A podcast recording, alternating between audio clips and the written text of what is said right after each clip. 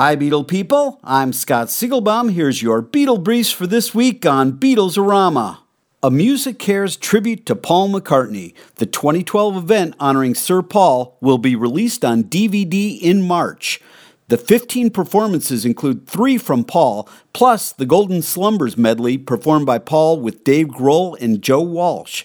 Other performers include Alicia Keys, Norah Jones, Coldplay, James Taylor, Neil Young, and others.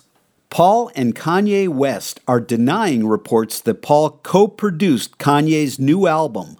Rumors were flying on the internet that Macca was involved in the entire Kanye project after his second collaboration, 4 5 Seconds, was released. And finally, the Beatles tribute show Let It Be, which played to sold out audiences in London as well as on Broadway, will launch a tour of North America beginning January 30th.